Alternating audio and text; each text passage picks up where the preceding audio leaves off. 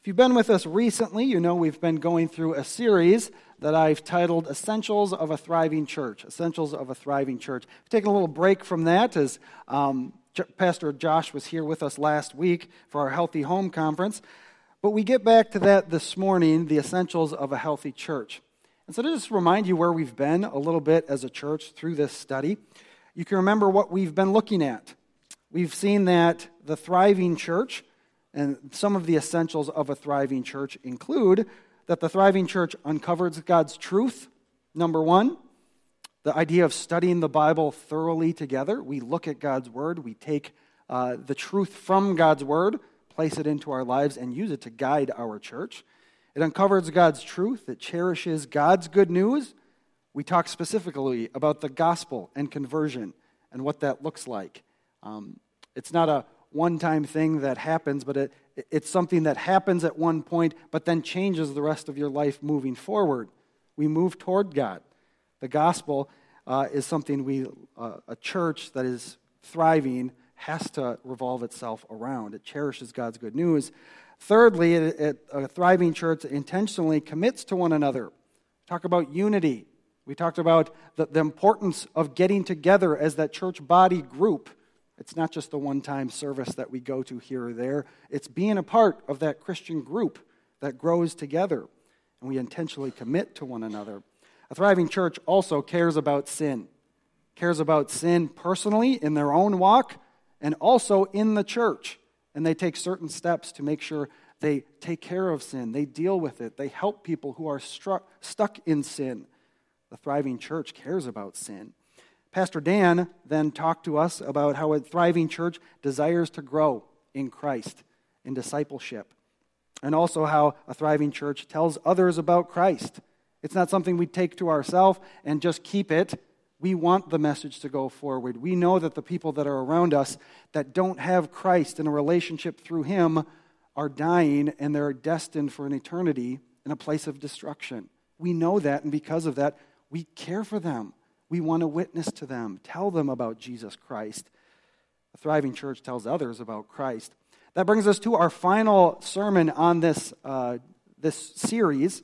And the, the final sermon, titled, uh, is A Thriving Church That Leads by Example. A thriving church that leads by example. What, what we're going to be talking about this morning is godly leadership. Godly leadership. Question as we get started for you What happens without godly leadership? Well, there's a couple different ways that we can answer that question. Well, number one, one option that happens when there is not godly leadership is that nothing happens. Nothing happens. There's no one guiding or directing or helping to show where God wants us to go. And so a church becomes lethargic and just goes through the day to day, the week to week. We just do the very bare minimum, but nobody is guiding us or leading us. Nothing happens. Now, in the scenarios that we're going to look at next, this seems to be the, less, the, the least uh, detrimental, that nothing happens. But we know that's still not something that's good, right? If we just stay the same and we're not moving towards God in a God glorifying way. Another way we can answer that, what happens when there is no godly leadership, number two, is that chaos ensues. Chaos ensues. We're going to have different people bringing in different thoughts, different ideas about how to live, about how life should be lived, about how the church should function. And you know what? Without leadership that is trying to be driven by God's word, chaos is going to take place. Third thing, power struggles break out. People that are trying to make themselves more important and they take on leadership roles that are not designed for them and they try to have the power and it's all about them being in a place of notoriety, power struggles ensue when there is not godly leadership. Fourth thing that happens worldly strategies and teachings seep in. Worldly strategies and teachings. If you don't have someone who's pointing at God's word, evaluating what's going on in the church and outside culture with God's word, if you don't have that taking place, what's going to happen very shortly? Churches will adopt whatever the world is teaching especially if what the world is teaching is against what God's word is teaching, but nobody is keeping that accountable to God's word, they're going to say, well, we can't go against what the world is saying because we're going to look bad to them. And we don't want people to look down on us, So we're just going to adopt whatever the world's theology, whatever the world's ideology is, and we're going to use that in the church. Unfortunately, and sadly, we've seen that in many different churches. And they've gone away from God, closer to the world, and just to, to satisfy everybody that is coming in.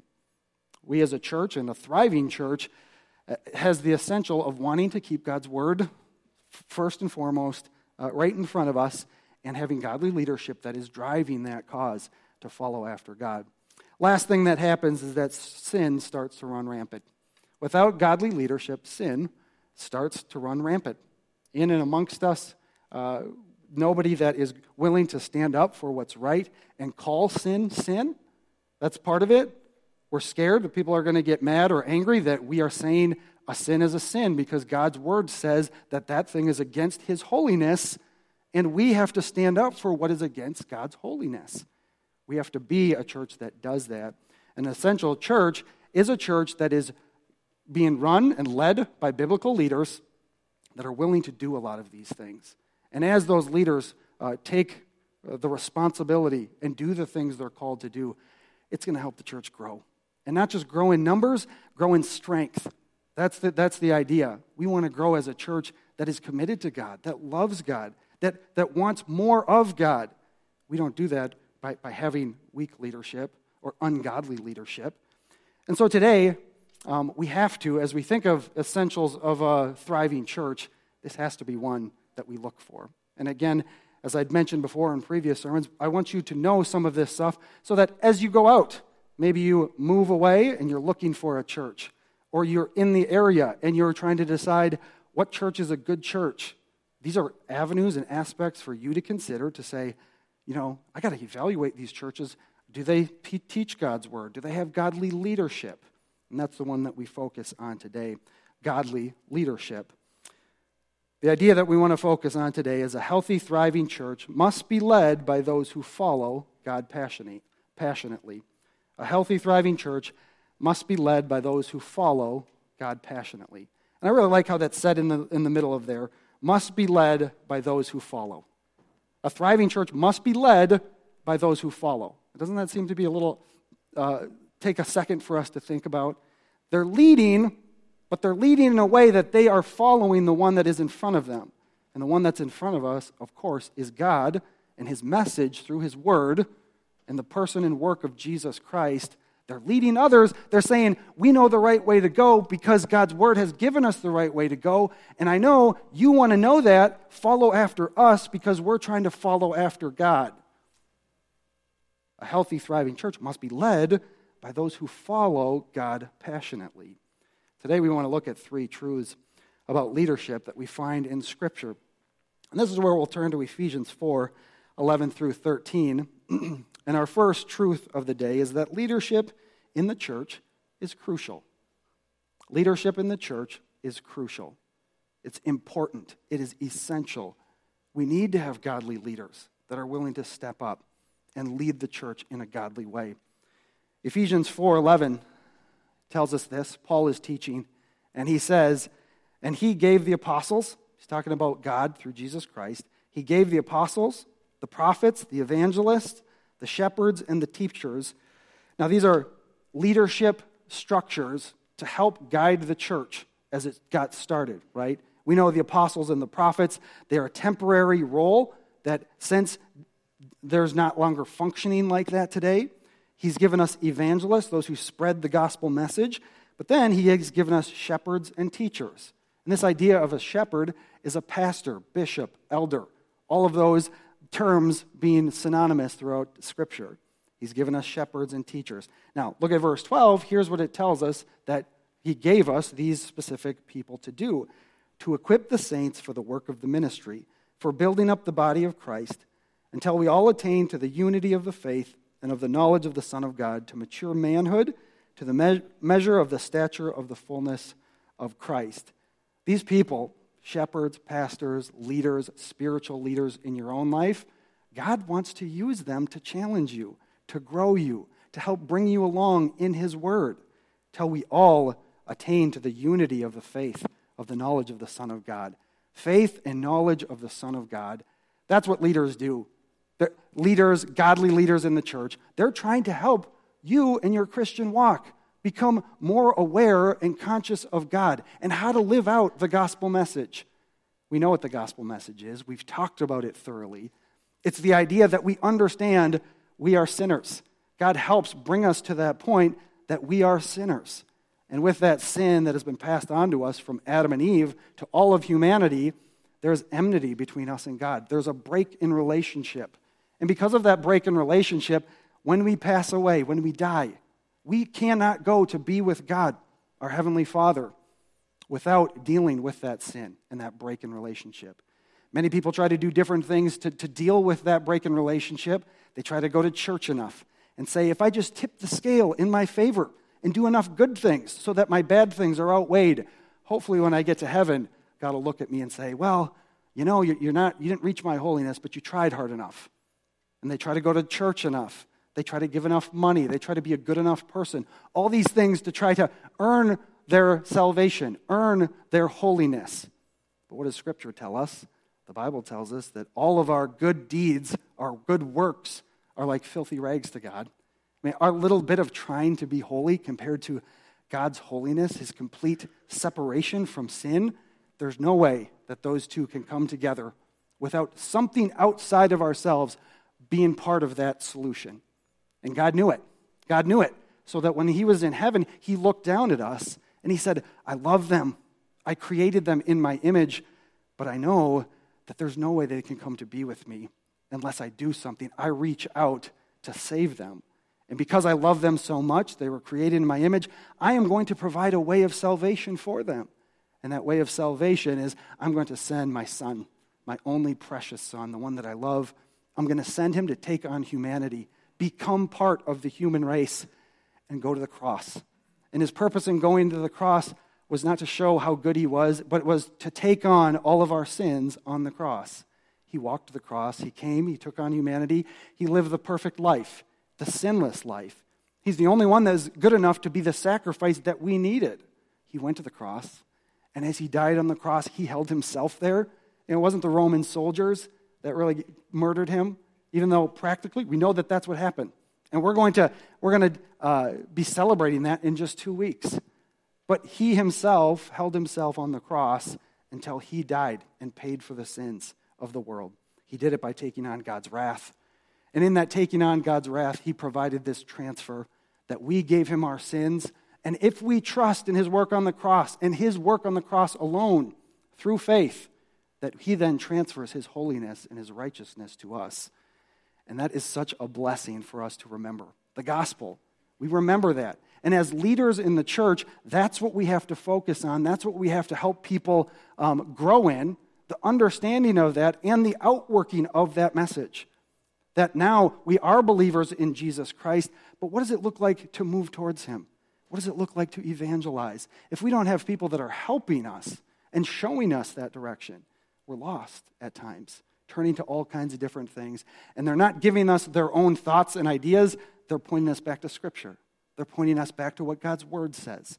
And they're saying, mature Christians, as we grow, we want to look like this because that's what Jesus looked like. Leadership in the church is doing that until we all attain to the unity of faith, of the knowledge of God, to mature manhood, to the measure of the stature of the fullness of Christ. Let's turn over to one more passage, Acts 20. Acts 20, 28.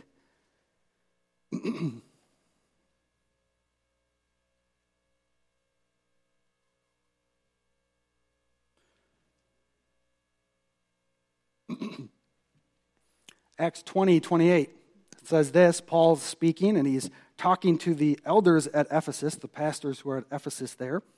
And he says to them, Pay careful attention to yourself and to all the flock in which the Holy Spirit has made you overseers, to care for the church of God, which he obtained with his own blood. Spiritual leaders, first of all, then, in that verse, are to be overseers. They're supposed to be taking account of who is among them, who God has placed them over, He's supposed to be praying for them, seeking them out to help them when they have need. They're overseers, right? To care for the church of God, which he obtained with his own blood. Look at verse 29 as we continue. Because he says, I know that after my departure, fierce wolves will come in among you, not sparing the flock.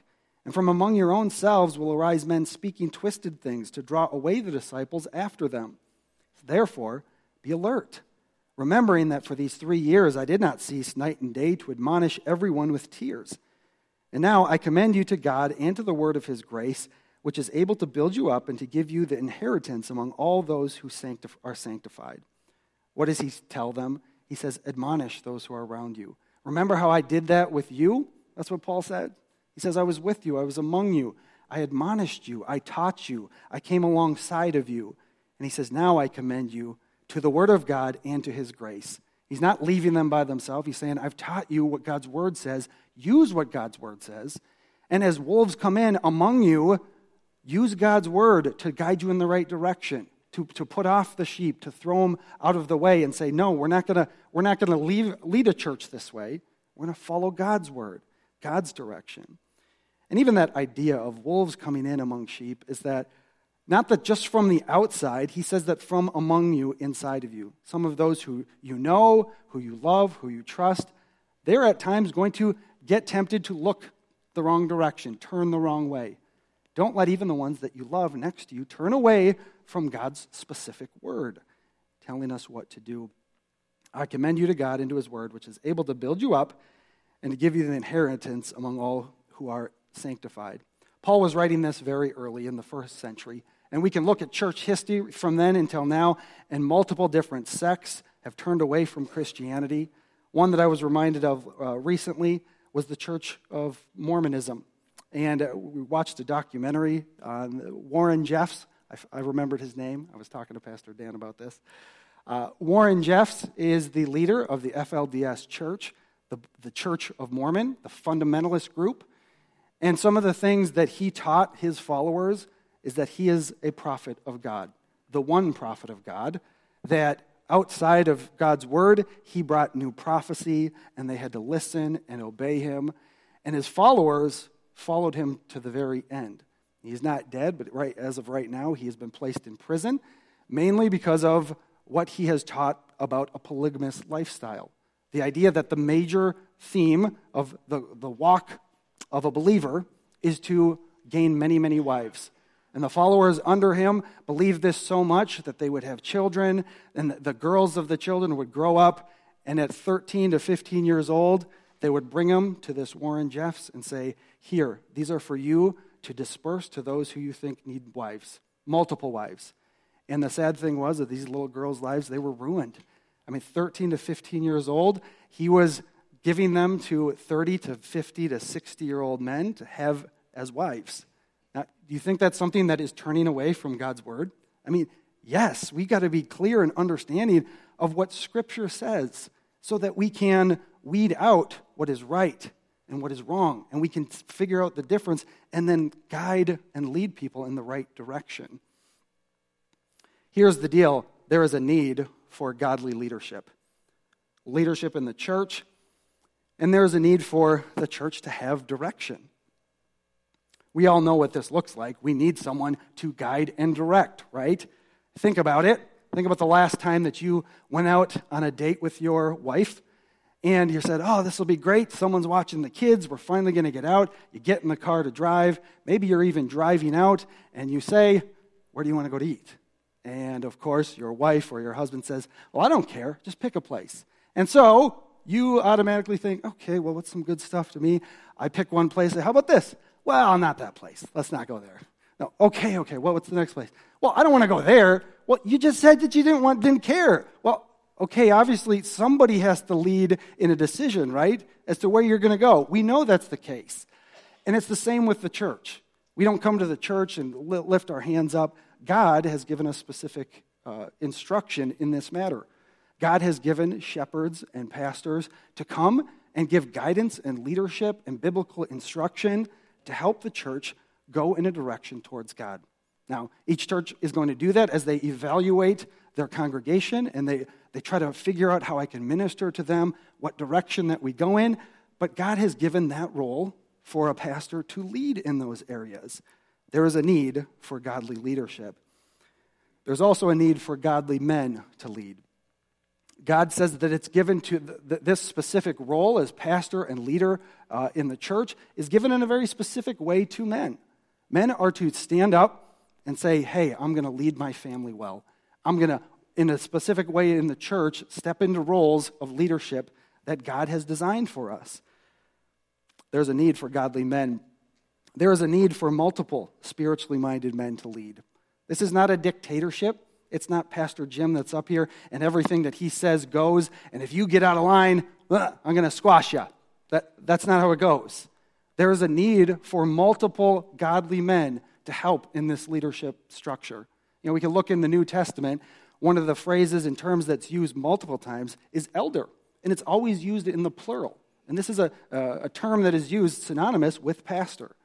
There should be multiple spiritually minded men that together are keeping each other accountable and helping to guide and direct the church.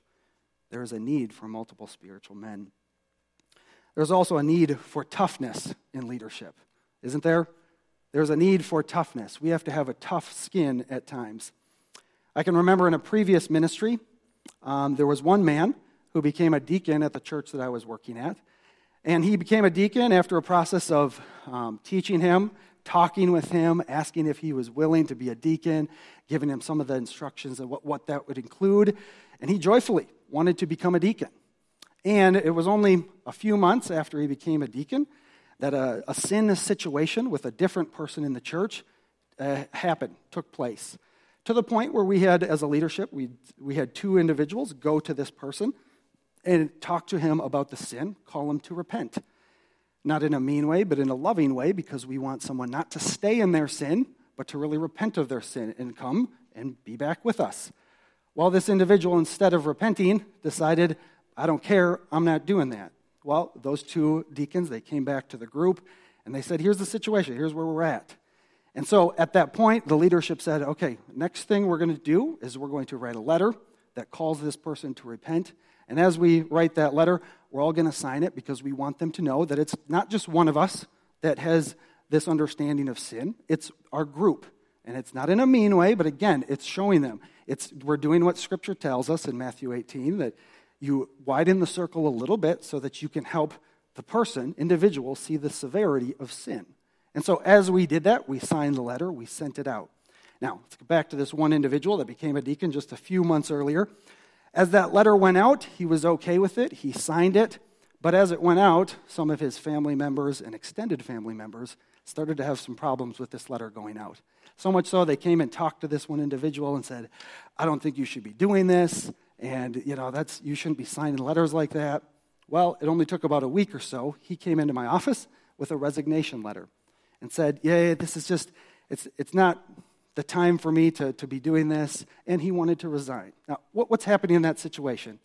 He was on board with the spiritually minded men that were trying to lead and direct in a very helpful way, a loving way. But when he saw the toughness of it, and that some people aren't always happy with the decision making that we're doing in a godly way, it caused him to say, that, That's not for me right now. Now, what does that point to? It points to this idea that we need some toughness in leadership. When we know what's right, we're trying to pray through decisions and we're trying to ask God to guide us in direction. And we come to that decision of this is right for us to do as a church, as a leadership.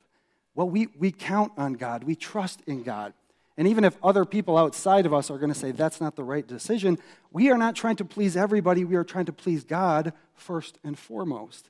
We need godly leaders that have that mindset, that are tough, willing to stand up for what's right, and what God teaches us in His Word.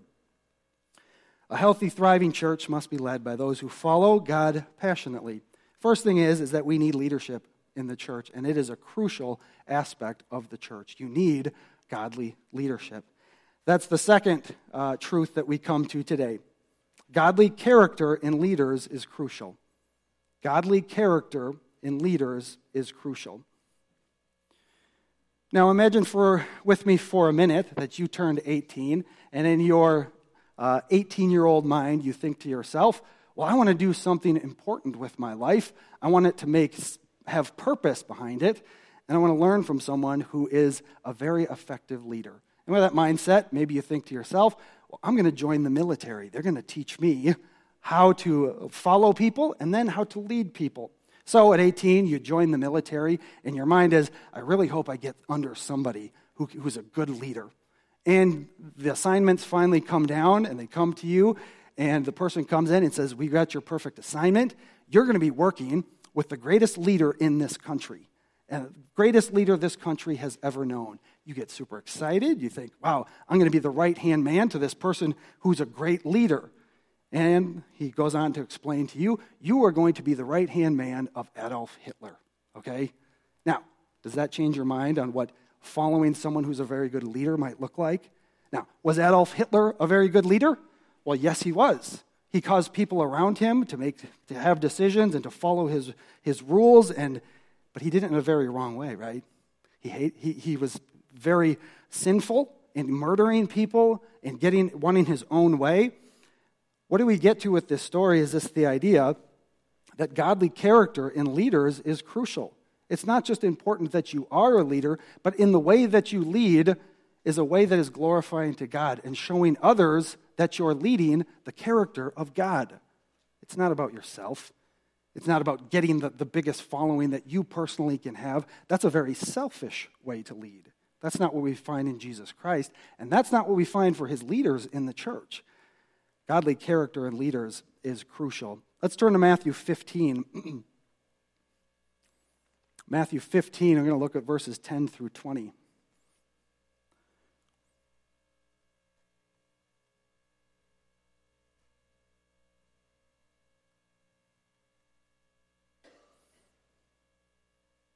Jesus is teaching in this passage, and he says this. It says, And Jesus called the people to him and said to them, Hear and understand. It is not what goes into the mouth that defiles a person, but what comes out of the mouth that defiles a person. Then the disciples came and said to him, Do you know that the Pharisees were offended when they heard this saying? He answered, Every plant that my heavenly Father has not planted will be rooted up. Let them alone. They are blind guides, and if the blind lead the blind, both will fall into a pit.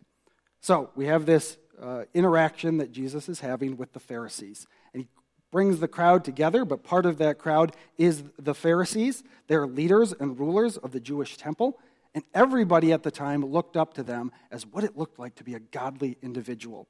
But these godly individuals, they were offended by Jesus' teaching, saying um, that they were not happy with it. And what does Jesus answered in verse 13? He answered them, Every plant my heavenly Father has not planted will be rooted up. He said, Let them alone. They are blind guides, and if the blind lead the blind, both will fall into a pit.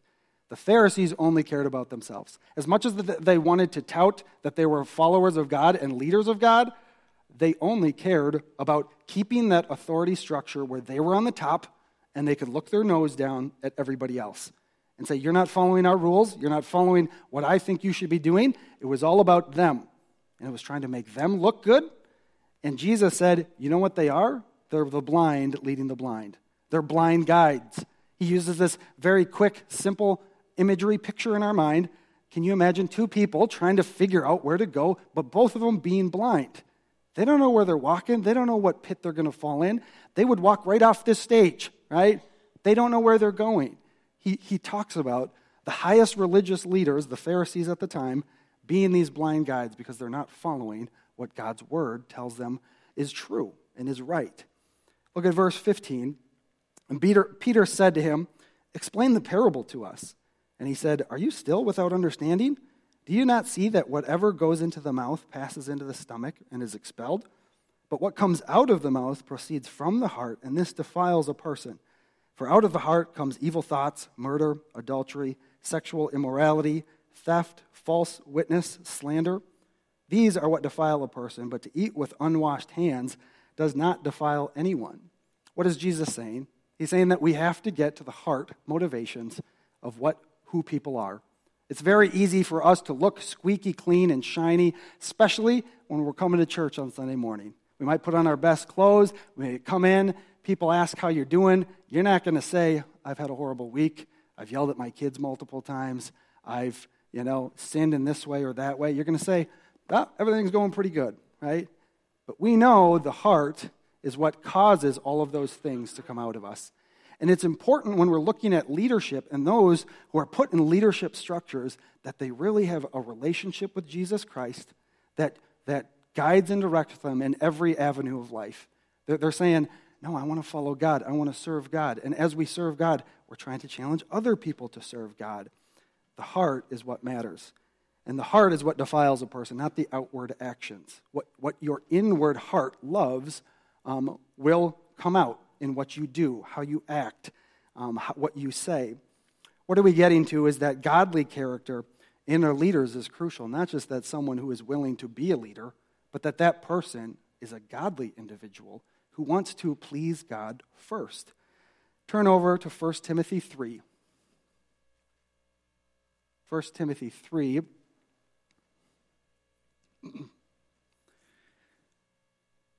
Now, in 1 Timothy 3, Paul is teaching, and last year we went through the whole book of 1 Timothy, uh, section by section, and he is teaching to the church that Timothy is in. And t- so he's talking to Timothy, who is a pastor, who is an elder, and as he's doing this, he gives uh, character qualities to look for in leaders. There's a longer section, to 1 Timothy 3 1 through 13. There's a lot in there, and last year, when we went through it, we really divided that up and talked about it thoroughly.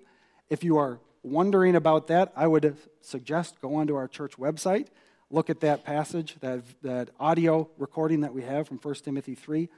I am going to take a minute to read through it. And the reason we read through it is to see that God's purpose in a leader is not so much about the leadership of him. He needs to be a leader, but it, the character qualities are what stick out the most. He says, he doesn't give us so many uh, responsibilities as what a leader is supposed to do, except that he's supposed to follow God with every part of his body, every aspect of his life. And if he's a, char- a guy that's growing in character, that's going to transfer into a good leader for God. Let me read it 1 Timothy 3 1 through 13. The saying is trustworthy if anyone aspires to the office of overseer or pastor, he desires a noble task.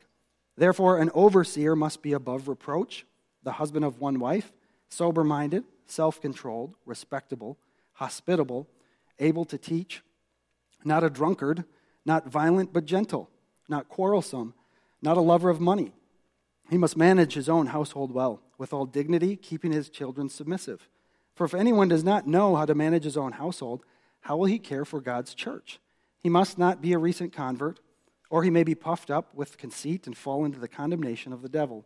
Moreover, he must be well thought of by outsiders, so that he may not fall into disgrace, into a snare of the devil. Now, that ends the section on characteristics of a pastor, of an overseer. We go on from there to, to verse 8 through 13, and it gives us this, the, second, uh, the second structure of a, a, a, of a group in the church, the deacons. We have two different positions, the pastor and the deacon. And deacons also are, are, are held to character quality. Let's read it, verse 8. Deacons likewise must be dignified, not double tongued, not addicted to much wine, not greedy for dishonest gain. They must hold the mystery of the faith with a clear conscience, and let them also be tested first. Then let them serve as deacons if they prove themselves blameless. Their wives likewise must be dignified, not slanderers be sober minded, faithful in all things. Let deacons each be the husband of one wife, managing their children and their households well. For those who serve well as deacons gain a good standing for themselves, and also great confidence in the faith that is in Jesus Christ. We could divide those out and look at the specific character qualities, many that are mentioned there, but all of them pointing us to the fact that godly character is what should characterize a godly leader. Godly character is what makes a godly leader. Okay? Not someone who just leads and bull, bulldozes his way through anything that he wants. He's doing it in a godly fashion, caring for people, loving people, but still leading people. Now, the question for us today is how do you match up? How do you match up to these godly character qualities that are mentioned? Would, do you find yourself that would be a good godly leader, whether it's a godly wife or a godly husband or a godly child that is trying to follow and serve after God. How do you match up with these godly characteristics that are just mentioned? Let me ask you a couple questions along these lines. Number one, how do you respond when things don't go your way? How do you respond when things don't go your way? Do you find yourself out of control? Do you find yourself using anger?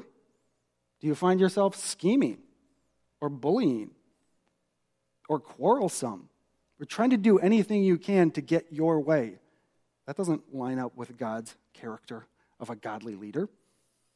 Or do you find yourself gentle and patient, humble when you fail?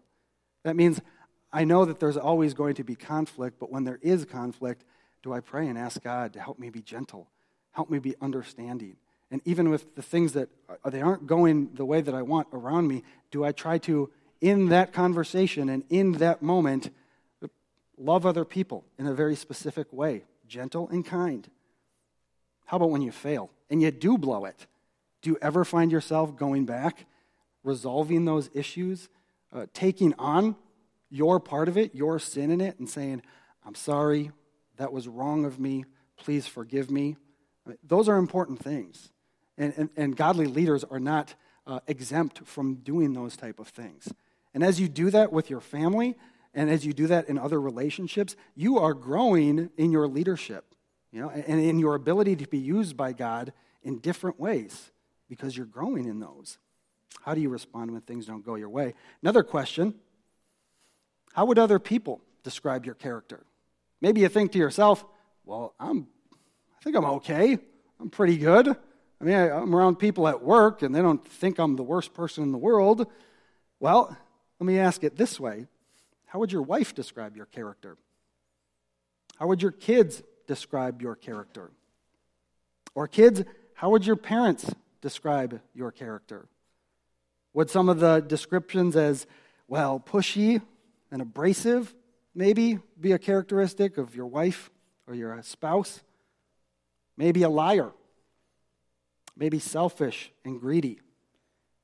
You know, maybe there's a topic that you know your spouse has told you at some point, well, I know I can't talk to you about this, or I feel like I got to walk on eggshells when we talk about this thing. I've had that specifically told to me from my wife at some time. And it was a good, godly thing for her to say to me because it helps me to, to, to think through that and say, is it right for us to have specific topics that we can't talk about in, a, in an open way without me letting my anger get the best of me or all of those type of things? Well, no. We should be able to talk in a godly way, even in tough situations. And then if we don't, we go back and we apologize and we ask for forgiveness. How would other people describe you? Now, last question for you What is your overall goal in life? What is your overall goal in life?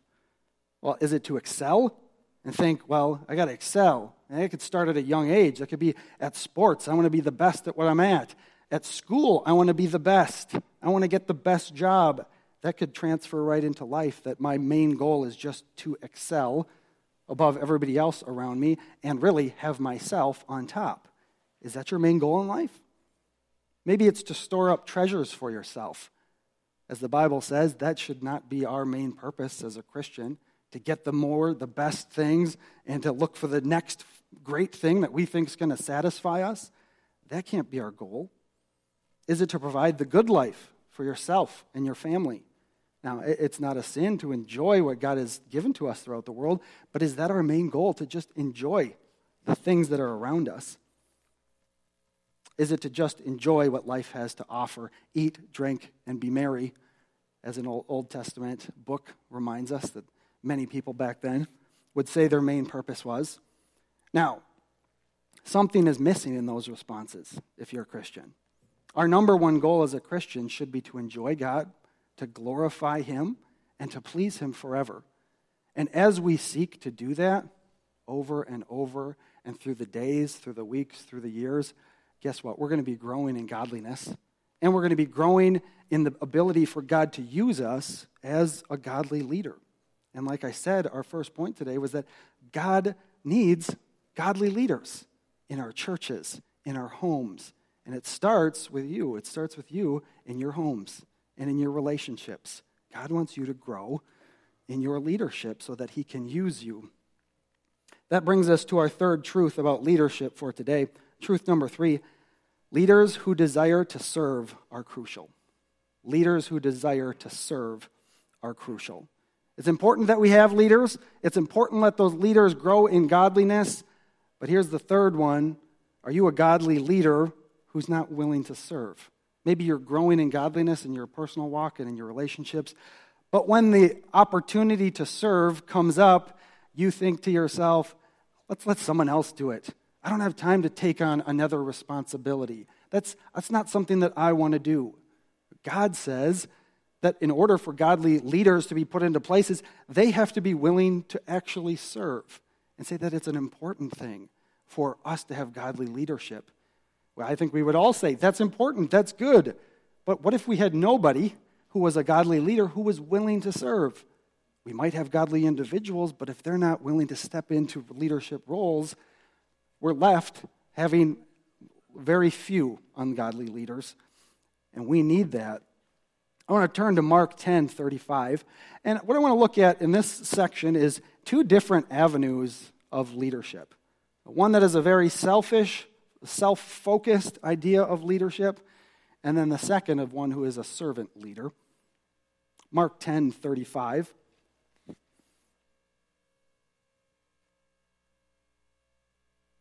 Mark 10:35, we get the brothers, James and John, uh, told their names to us a little earlier, the th- sons of thunder. It says in verse 35 of Mark 10, and James and John, the sons of Zebedee, came up to him and they said to him, "Teacher, we want you to do for us whatever we ask of you." They're talking to Jesus. And he said to them, "What do you want me to do for you?" And they said to him, "Grant us to sit one at your right and one at your left in your glory." Jesus said to them, You do not know what you are asking. Are you able to drink the cup that I drink, or to be baptized with the baptism with which I am baptized? And they said to him, We are able. And Jesus said to them, The cup that I drink, you will drink, and with the baptism with which I was am baptized, you will be baptized. But to sit at the right or to my left is not mine to grant, but it is for those whom it has been prepared. What is it? James and John, they come up to Jesus as they're traveling, and what's their main focus and purpose in this section? Well, it's about getting the highest spot. It's about themselves being above everybody else and above being the, above the other disciples, right? They're saying, when we, we come into glory, Jesus, can I be right next to you? Can I be the, the greatest, the highest, given the most authority? And Jesus says, You don't understand that that's not what godly leadership looks like. You know, that specific role has been given to who God has chose, but that's not what godly leadership looks like, wanting to be the best. Look at verse 41. It says this the other 10 disciples aren't any better than the two, James and John, as they're traveling. It says, and when the 10 heard it, they began to be indignant at James and John. And Jesus called them to him, and they said to them, You know that those who are considered rulers over the Gentiles, they lord it over them and their great ones exercise authority over them. But it shall not be so among you. But whoever will be great among you must be your servant, and whoever must be first among you must be your slave. For even the Son of Man came not to be served, but to serve, and to give his life as a ransom for many. Jesus gathers all the 12 disciples together, and he says, You guys are thinking of it all wrong. It's not about being on top, it's about being a servant. Are you willing to serve? the way that God, through Jesus, has become a servant to all of us by going to the cross. He's saying, Look at my example. And my example is not to hold on to this power, this authority. If Jesus had that mindset, guess where we would be? We would be destined on our way to hell because we would have no Savior. But Jesus became a servant to all of us by coming to this earth, going to the cross, and serving us gently, humbly, lovingly. And that's what the second passage I want to go to is John 13, 1 to 5. John 13, turn on over there. We see a drastic difference between James, John, and the other disciples and the person of Jesus. Jesus, in John 13, he is preparing to go to the cross. This is the night uh, before he is going to be murdered the very next day. He's having the Last Supper with his uh, disciples. And as he, as he does, John 13 explains the situation. It says this Now, before the feast of the Passover, when Jesus knew that his hour had come to depart out of the world to the Father, having loved his own who were in, this, in the world, he loved them to the end. During supper, when the devil had already put it in his heart the heart of Judas Iscariot, Simon's son, to betray him, Jesus, knowing that the Father had given him all things into his hands, and that he had come from God and was going back to God, Jesus, he rose from supper. He laid aside his outer garments, and taking a towel, he tied it around his waist. Then he poured water into a basin and began to wash the disciples' feet, and to wipe them with the towel that was wrapped around him. Jesus, the creator of the world, the creator of you and me, he not only took on humanity in this act of service, of showing his disciples the type of godly character they need to be a leader, he got down on his knees in front of them. He took off their sandals, which no doubt were dirty, disgusting from traveling. And he took off his outer garment, he, he got down on his knees, and he gently and lovingly washed their feet. This is so much an act that is out of the ordinary that the disciples um, were taken back. And Peter himself says, Jesus, no way. No one of your authority, and, and I know you're God, you're not going to wash my feet. And Jesus said, No, Peter, this is what it looks like to be a leader, a godly leader, to serve those well in a godly way. And Peter said, Okay, not just that, then my whole body. And Jesus, you know the story, it goes back and forth, but the purpose of it is Jesus giving us an example of what it looks like to be a godly leader. Not that someone is abrasive and hard and gets his own way and turns to anger and all of these other things to get what he wants. No. His goal is to please God, to serve God, to grow like God, and to help challenge the other people that are around him to do the same thing. He says, Follow me as I follow Christ, the same way that Paul does.